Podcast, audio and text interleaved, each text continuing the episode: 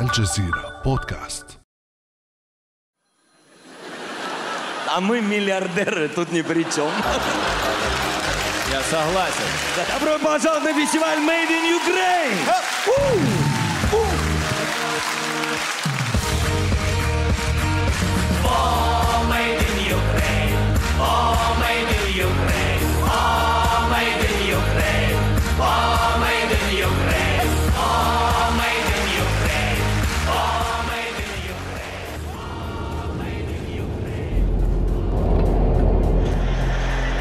لطالما ارتبط اسم فلوديمير زيلينسكي في أذهان الأوكرانيين بذلك الممثل الكوميدي الذي يلعب دور الرئيس ويسخر من الواقع السياسي للبلاد.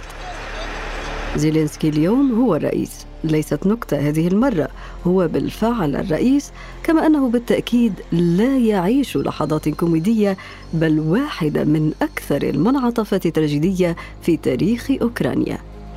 الدبابات الروسية ومعها أكثر من مئة ألف جندي باتت على الحدود وهديرها يهز أركان كييف. وفي خنادق متجمدة على خطوط التماس يرابط الجنود من طرفي الصراع وجها لوجه بانتظار ساعة الصفر. أما حلفاء أوكرانيا الجدد في الغرب فهم يسابقون الزمن لدعمها وسط انقسام بشأن ما يجب فعله لتجنيب أوروبا حربا مدمرة قد تخرج عن السيطرة فما هي قصة الخلاف بين أبناء العمومة الروس والأوكرانيين؟ وهل يتجه الرئيس الروسي فلاديمير بوتين بالفعل نحو شن حرب على أوكرانيا؟ وماذا وراء التباينات الغربية في مواجهة التهديدات الروسية؟ بعد أمس من الجزيرة بودكاست أنا أمال العريسي.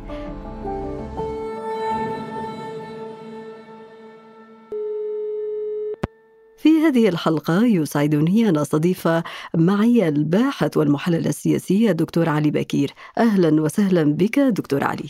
أهلا وسهلا بك عزيزتي والسادة المستمعين. دكتور علي طبول الحرب تقرع في أوروبا. الرئيس الروسي فلاديمير بوتين يحشد قواته على حدود أوكرانيا. زيلينسكي يفقد ضحكته المعهودة ويطالب مواطنيه بالتماسك في وجه العاصفة القادمة والعالم يحبس أنفاسه.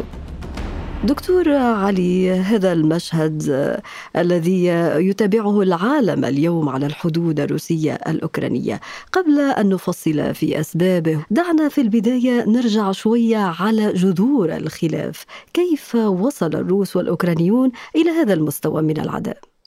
طبعا هو هذا العداء ليس مستجدا أو طارئا في العلاقة بين روسيا وأوكرانيا وهو يعود إلى نهاية عهد الاتحاد السوفيتي كما تعلمون في ثمانينات القرن الماضي كان الاتحاد السوفيتي قد دخل حالة من الوهن الشديد أدت في نهاية المطاف إلى انهياره وتفككه وبالتالي بدأت الدول في آسيا الوسطى وشرق أوروبا بنيل استقلالها وكان من بين هذه الدول أوكرانيا التي نالت استقلالها في العام 1991 ثم بدأت طبعا هذه الدول تأخذ سياسة نحو منحى الغرب لحماية نفسها من عودة روسيا المحتملة. وبالفعل ما أن قويت شوكة روسيا حتى بدأت ب اعتماد سياسة تقوم على ضمان مصالحها وأمنها في ما بات يعرف بدول الاتحاد السوفيتي السابقة وتأمين نفوذها في هذه الدول. وطبعا اتخذت ثلاث خطوط حمراء تقوم على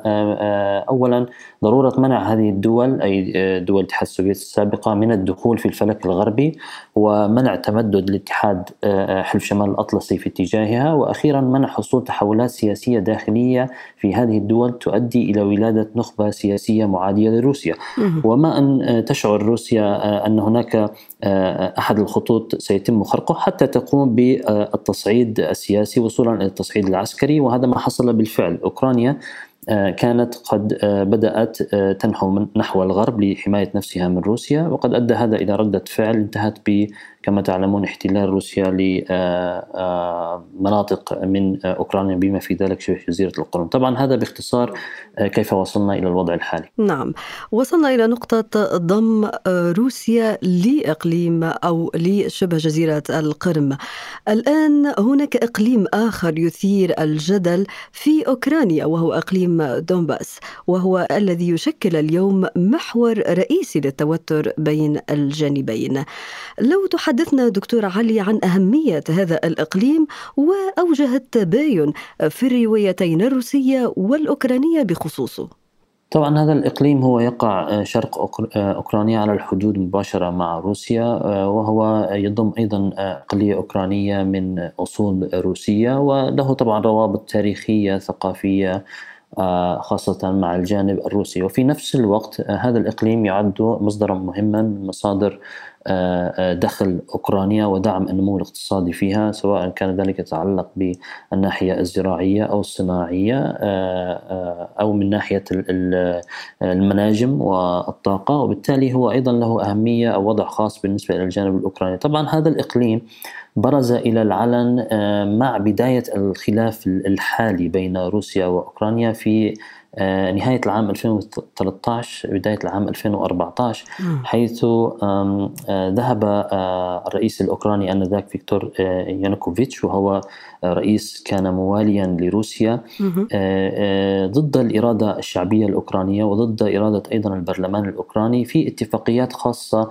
مع روسيا بعد أن قام بتوقيف اتفاقيات كان من المفترض أن تتم مع الاتحاد الأوروبي. وقد أدى هذا طبعا إلى ردة فعل شعبية أوكرانية وإلى قيام البرلمان بعزله ثم فراره إلى روسيا. وطبعا اندلعت مظاهرات موالية لهذا الرئيس في آه، إقليم دونباس بالتحديد آه، خاصة من آه، الأوكرانيين من أصول روسية. وقد استغلت روسيا هذا الأمر لترسل تعزيزات عسكرية احتلت على إثرها القرم ونشرت ميليشيات في إقليم دونباس وشجعت الحركات الانفصالية هناك بالعمل ضد الحكومة الأوكرانية. وبالتالي اندلع النزاع الذي لا يزال مستمر حتى يومنا هذا. دكتور علي وصلنا إلى الوضع الحالي اليوم. يعني هو نفسه إقليم دونباس هذا ظل كما ذكرنا محور الجدل محور التوتر بين الجانبين. ما هي الأسباب المباشرة للتطورات الحالية برأيك؟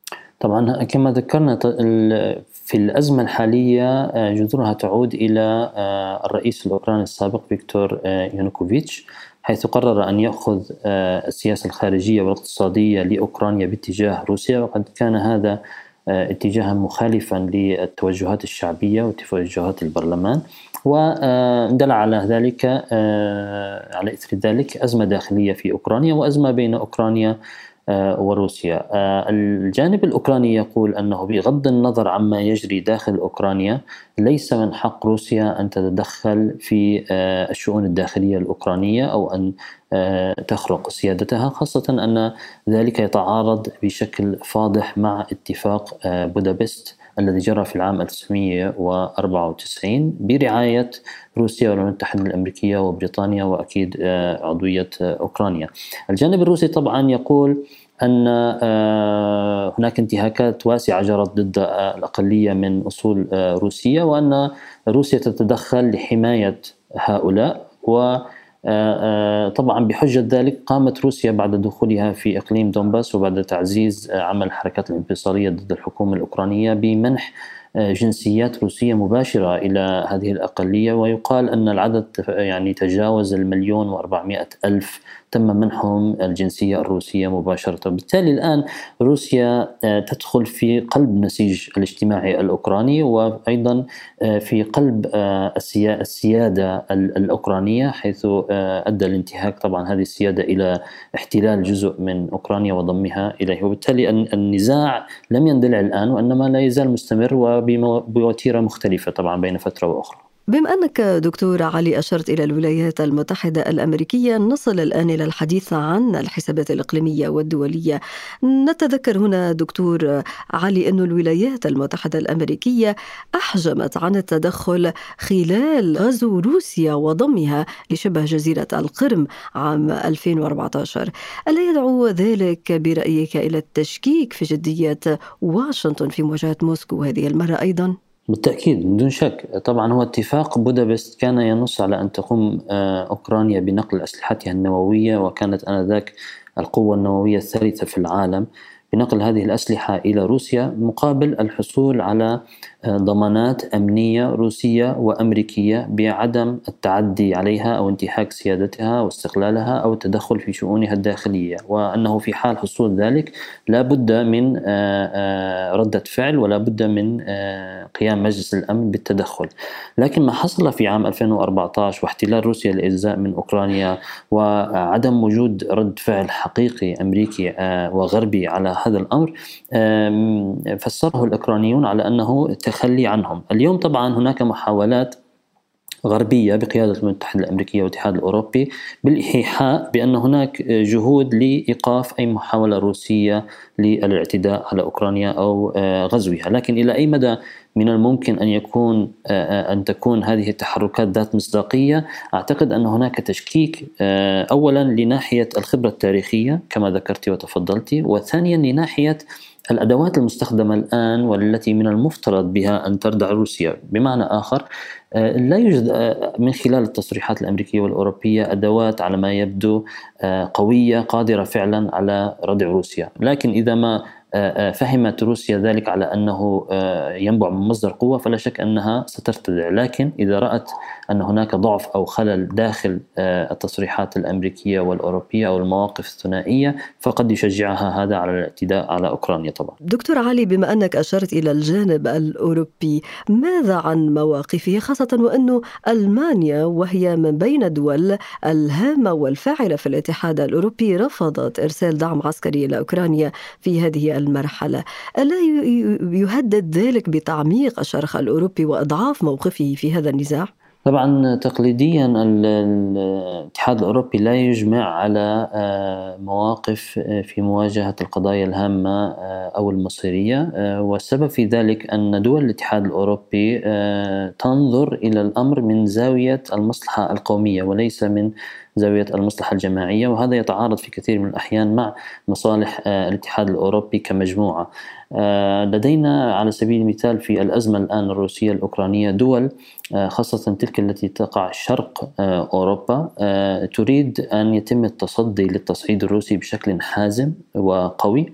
وهناك دول خاصة تلك التي تقع غرب أوروبا كما تفضلت ألمانيا وفرنسا وغيرها من هذه الدول تنظر إلى الموضوع من ناحية مصلحة قومية وترى أنه من الأفضل أن يتم مراعاة الجانب الروسي وعدم آه، حثه أو عدم استفزازه لتصعيد لأن التصعيد سيؤدي إلى تقويض وضع ألمانيا أو فرنسا آه، الاقتصادي. ونحن نعلم أن هذه الدول أيضا تعتمد بشكل كبير على الغاز الروسي فضلا عن أنها يعني ليست حصينة أمام أي عمل عسكري روسي في حال تم ذلك بالفعل. وبالتالي هناك من معسكر يريد يريد رسالة حازمة وهناك معسكر يريد التفاوض مع التوصل إلى نوع من الحلول آه، آه، المقبولة مع روسيا وهذا يؤدي بالفعل إلى شرخ داخل الاتحاد الأوروبي آه، وهذا الشرخ ليس جديدا كما ذكرت. الآن روسيا تحاول أن تستغل هذا الشرخ لتعميقه في كل يعني فرصة سانحة ولا شك أن الآن هناك فرصة سانحة لمثل هذا الأمر. دكتور علي بما أننا في سياق الحديث عن الحسابات الدولية عن حسابات روسيا عن حسابات الولايات المتحدة الأمريكية وغيرها من الدول المعنية بهذا التوتر على الحدود الروسية الأوكرانية نتساءل عن سر توقيت الرسائل العسكرية الميدانية التي أرادت روسيا توجيهها. يعني أعتقد أن آه، الرئيس الروسي فلاديمير بوتين يشتم آه، رائحة آه، ضعف في المعسكر الغربي لا سيما مع مجيء الإدارة الأمريكية.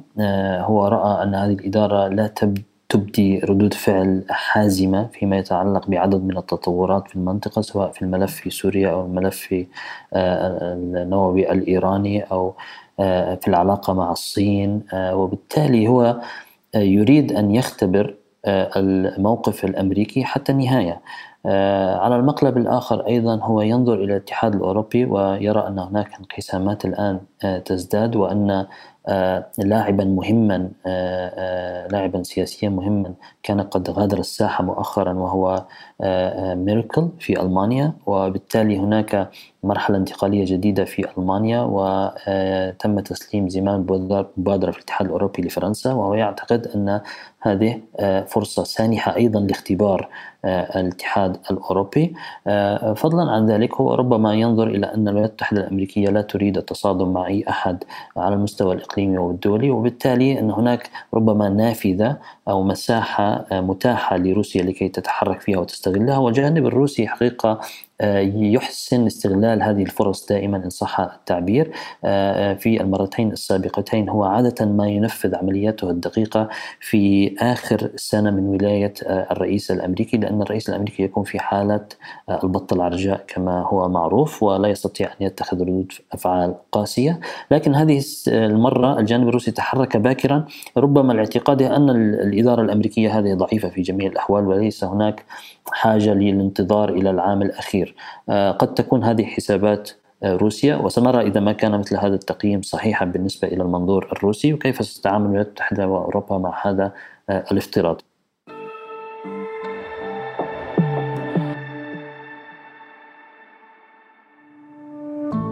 ابقى على تواصل مستمر مع الجزيرة بودكاست ولا تنسى تفعيل زر الاشتراك الموجود على تطبيقك لتصلك الحلقة يومياً.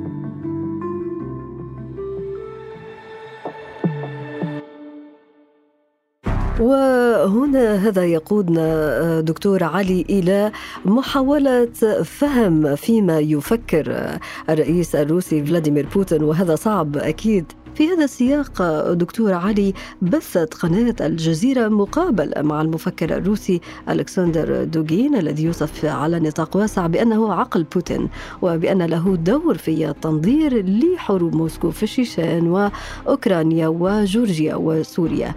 تنبأ دوغن في تلك المقابلة دكتور علي بتطورات كبيرة في أوكرانيا وبأن ينشأ في نهاية المطاف كيان في مناطقها الشرقية أطلق عليه اسم روسيا الجديدة. لنستمع نصف أوكرانيا ليست في الدولة التي نتمناها أن تكون.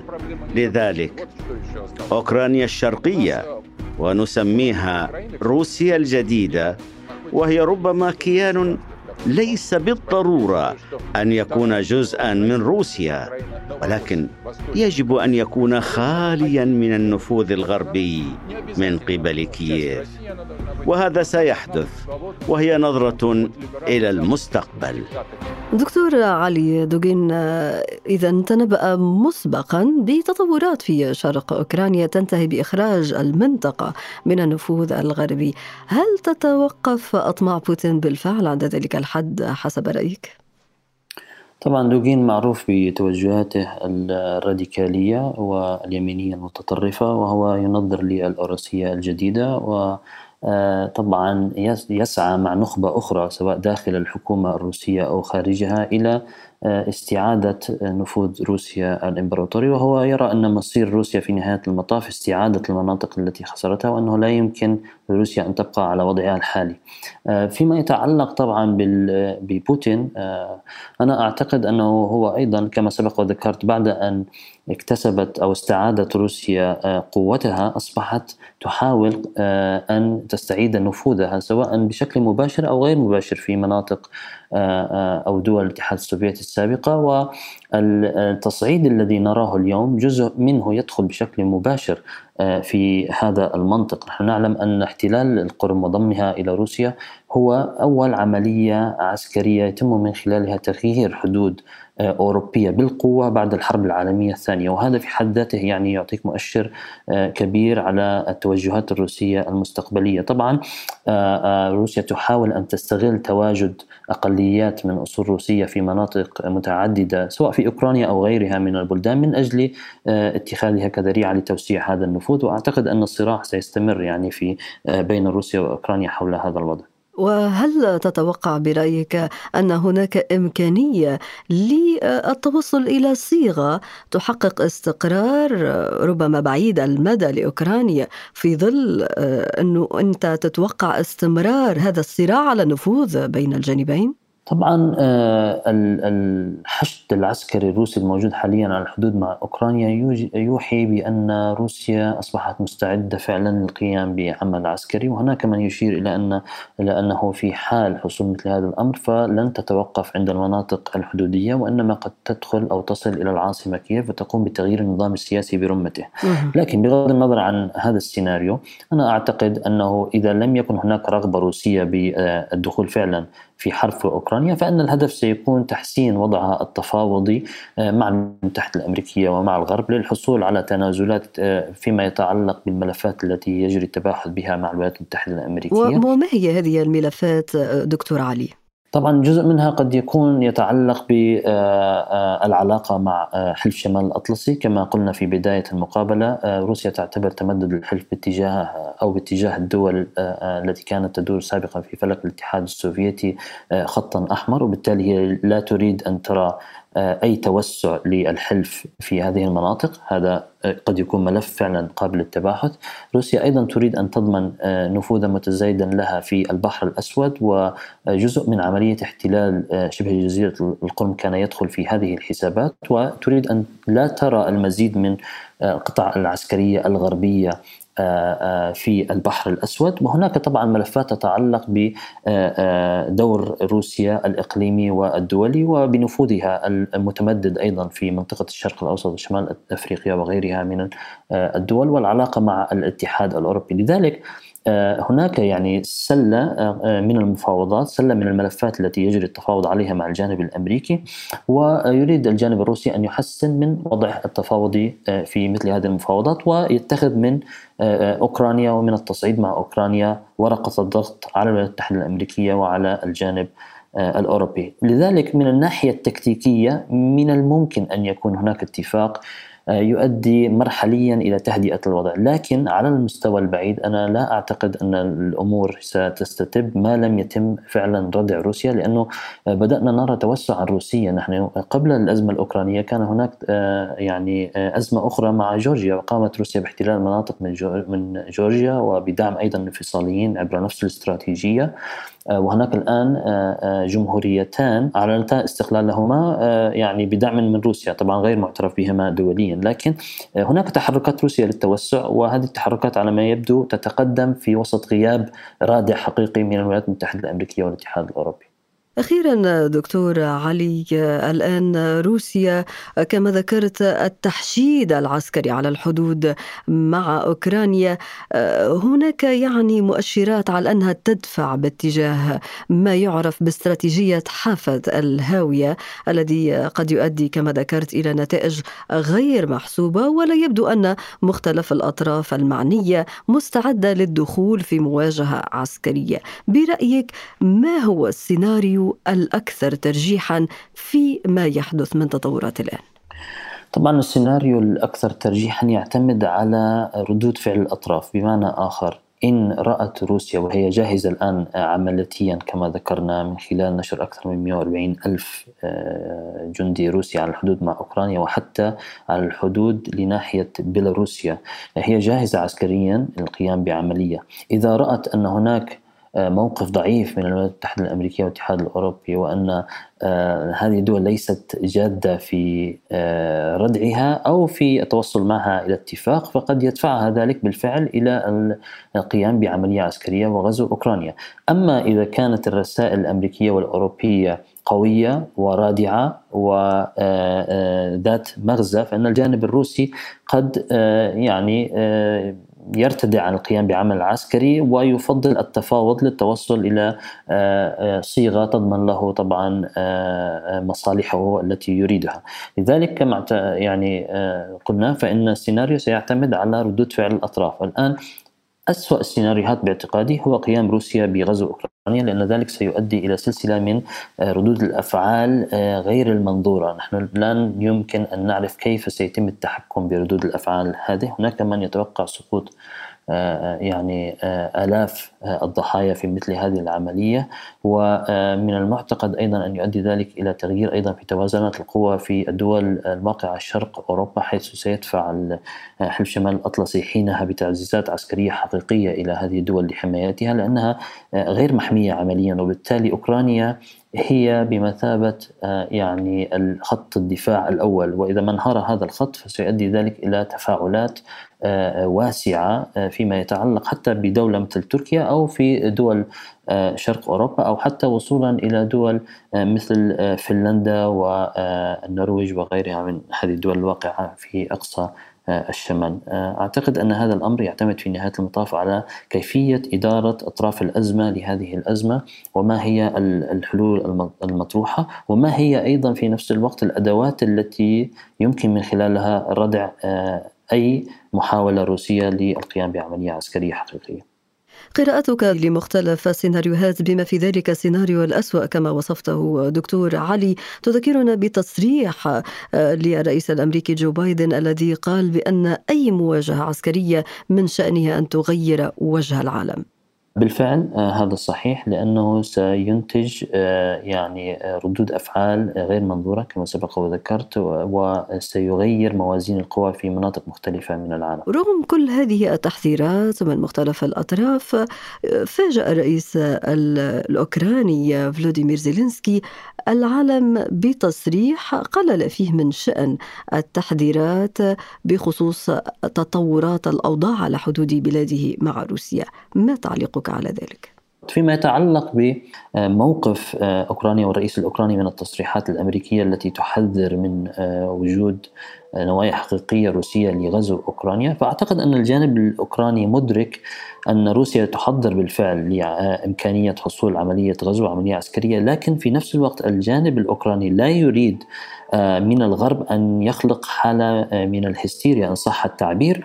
آه، تضعف الجانب الأوكراني وتضعف الاقتصاد الأوكراني وتضعف إرادة الأوكرانيين في الدفاع والصمود أمام مثل هذه العملية إن تمت. وإنما هو يريد أن يعني يجري التحضير أو الاستعداد لصد مثل هذا العدوان في حال حصوله بشكل عقلاني وليس من خلال تصريحات متكررة وربما خارجة عن المألوف بالنسبة إلى الأوكرانيين.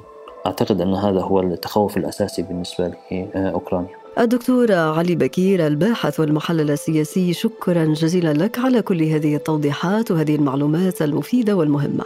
شكرا جزيلا لك عزيزتي وللسادة المستمعين ولطاقم العمل. كان هذا بعد أمس.